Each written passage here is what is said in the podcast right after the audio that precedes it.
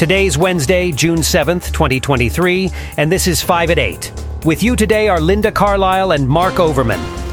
In this episode, we'll talk about Iran's unveiling of a hypersonic missile, the World Bank's updated global growth outlook, the national state of emergency for LGBTQ rights in the U.S., the dam breach in Ukraine causing flooding and tensions between Russia and Ukraine, and the recent ruling in Canada that the 2020 attack on a Toronto massage parlor was an act of terror inspired by the incel movement.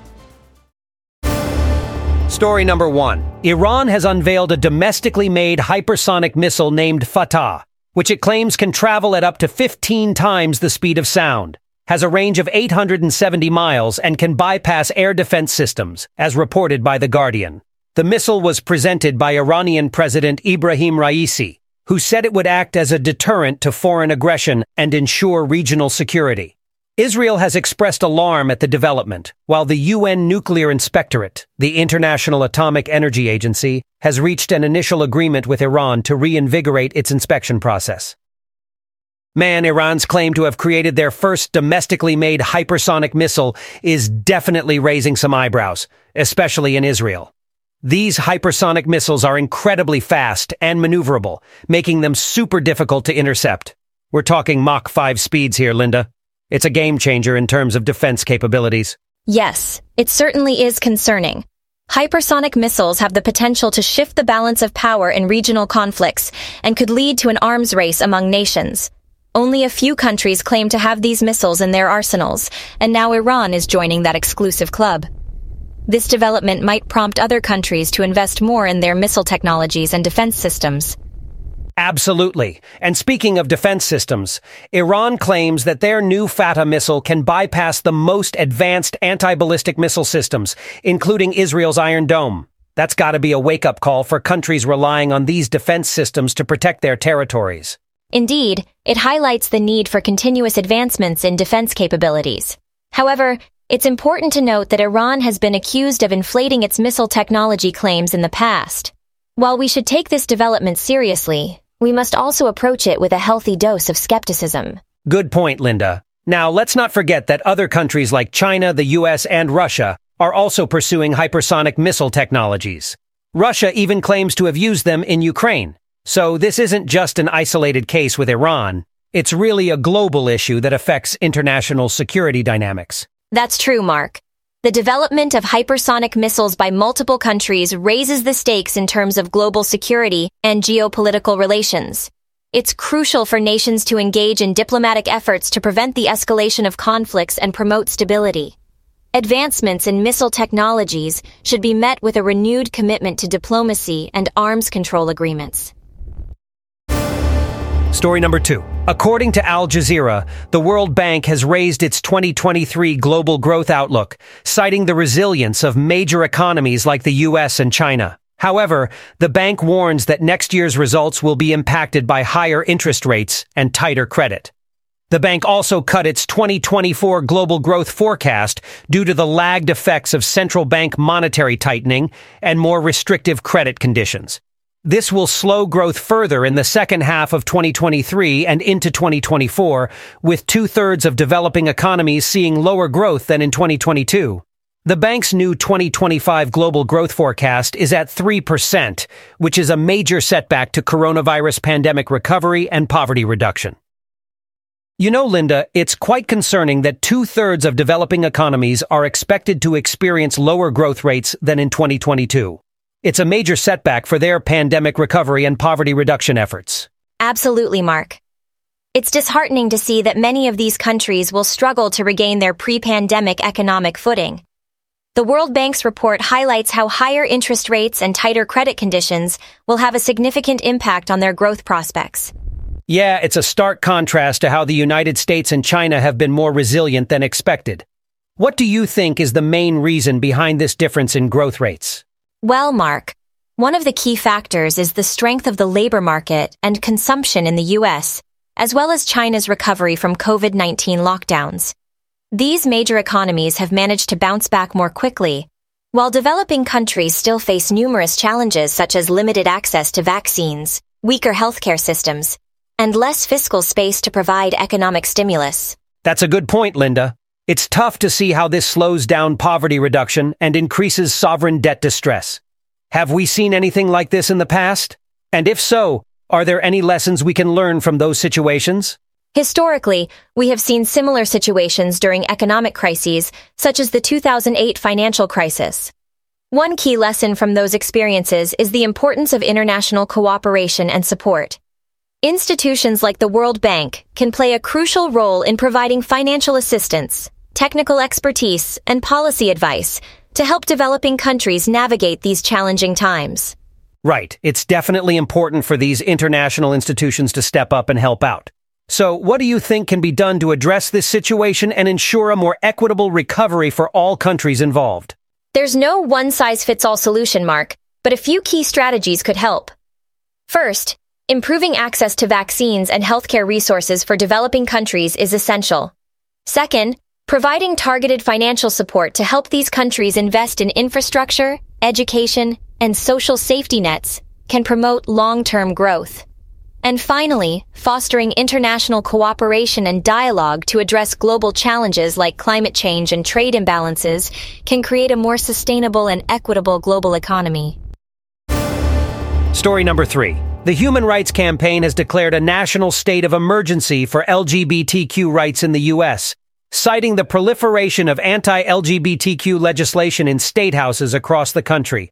According to Al Jazeera, the organization identified Florida, Tennessee, and Texas as the most hostile states, with more than 70 anti-LGBTQ bills passed this legislative session. The Alliance Defending Freedom called the HRC statement slanderous, while HRC praised Michigan and Minnesota for expanding LGBTQ rights. The situation with the anti-LGBTQ legislation in states like Florida, Tennessee, and Texas is just disheartening, Linda. I mean, more than 70 bills passed this session alone, and that's double the previous record. What's going on here? You're right, Mark. It's extremely concerning. The Human Rights Campaign has declared a national state of emergency because of this rapid increase in anti-LGBTQ legislation. The number of these bills has been steadily growing, with 525 introduced this year, and it's mostly by Republicans. It's just so, uh, frustrating to see this happening. I can't help but think about the families with LGBTQ members who are now feeling threatened and considering moving to safer places. What's the motivation behind these bills anyway? There are a few factors at play here, Mark. Some people argue that these bills are meant to protect children from misguided parents and doctors, even though major medical associations endorse gender-affirming care. However, the HRC points out that these laws are fueled by anti-LGBTQ, plus Republican establishments and extremist groups like the Alliance Defending Freedom, Heritage Foundation, and the Family Policy Alliance. It's just, uh, so disheartening to see this kind of divisiveness in our country. But on the flip side, there are states like Michigan and Minnesota that are expanding LGBTQ rights. So there's still some hope, right? Yes, there is still hope, Mark. It's important to recognize the progress being made in some states, but we must also continue to fight for the rights of LGBTQ individuals in the states where they're facing hostility. This national state of emergency serves as a reminder that there's still a long way to go in achieving equality and acceptance for everyone. Story number four. According to the BBC, a dam in southern Ukraine has been breached, causing flooding downstream and prompting both Russia and Ukraine to blame each other for the act of vandalism. Western suspicions have fallen on Russia, but Moscow has denied involvement. The flooding has forced Russia to evacuate troops and civilians eastwards, while also affecting the water supply for Russian-occupied Crimea. The breach also impacts Ukraine's summer counteroffensive, which aims to break Russia's stranglehold over a swathe of territory it seized last year that connects Crimea to Ukraine's eastern Donbas region. The breaching of the Kakhovka Dam in Ukraine is a real mess, isn't it, Linda? Both Russia and Ukraine are pointing fingers at each other, and it's tough to say who's really benefiting from this. I mean, on one hand, it's forcing Russia to evacuate troops and civilians, but it's also affecting the water supply for Crimea. Yes, Mark. It's quite a complex situation. The dam breach could be seen as a strategic move in the ongoing conflict, but it's important to consider the long-term consequences of such actions. The forced displacement of populations and the disruption of essential resources can have lasting effects on the region. Absolutely, Linda. And you know what? This whole thing reminds me of the Soviet troops blowing up a dam over the river Dnipro back in 1941 to stop the Nazi advance. Thousands of people perished in the floods. It's just another example of how environmental destruction can be used as a weapon in war. It's a real shame. Indeed, Mark. There's also the issue of unexplained Nord Stream gas pipeline explosions, where the motivations and culprits remain unclear. It's crucial to consider the long-term environmental impacts of such tactics in warfare. But in the case of the Kakhovka Dam, it seems that both sides will have to make major adjustments, possibly delaying Ukraine's counteroffensive. Yeah, Linda, it's like a strategic chessboard down there. And with the dam now breached and huge areas downstream flooded, it's become a no-go area for Ukrainian armor. It's going to be interesting to see how this plays out and what it means for the ongoing conflict between Russia and Ukraine. Absolutely, Mark. It's a reminder of how the actions taken in one part of the world can have ripple effects elsewhere. We can only hope for a peaceful resolution to the conflict and that the long-term consequences of these actions are taken into consideration.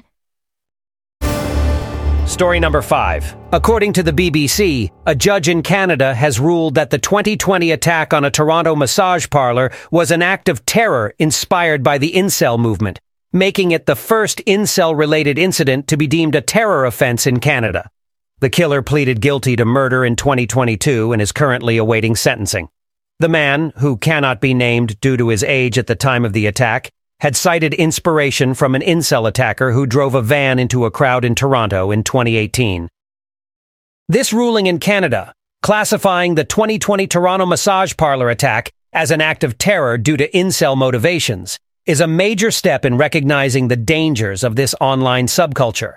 It's about time we started treating these acts of violence with the gravity they deserve. I agree, Mark. It's concerning how the incel movement has inspired such violent actions and it's crucial for authorities to acknowledge and address this threat. The fact that this is the first incel-related incident deemed a terror offense in Canada shows that we're starting to take this issue more seriously. Absolutely, Linda. And it's not just an isolated incident. We've seen other cases like the 2018 Toronto van attack, where the attacker identified as an incel and targeted innocent people. The impact on society, particularly women, is immense, as these individuals harbor such deep-seated resentment and anger. Yes, and it's important to note that these acts of violence aren't just random occurrences. They're often fueled by online communities that perpetuate and amplify incel ideologies, which can lead to radicalization and ultimately violence. We need to find ways to counteract their influence and prevent more tragedies. You hit the nail on the head, Linda. And it's not just about law enforcement cracking down on these acts. We need to address the root causes of this mindset. Education, mental health support, and fostering healthy relationships are key to tackling this issue from the ground up. Definitely, Mark. And we must also consider the role of social media and online platforms in monitoring and controlling the spread of such ideologies. It's a complex issue, but one that we can't afford to ignore. The safety and well-being of our communities depend on it. That's it for this morning. Have a great day and see you all tomorrow. 5 at 8 is researched, written, and performed by artificial intelligence. For more information, visit botcaster.ai.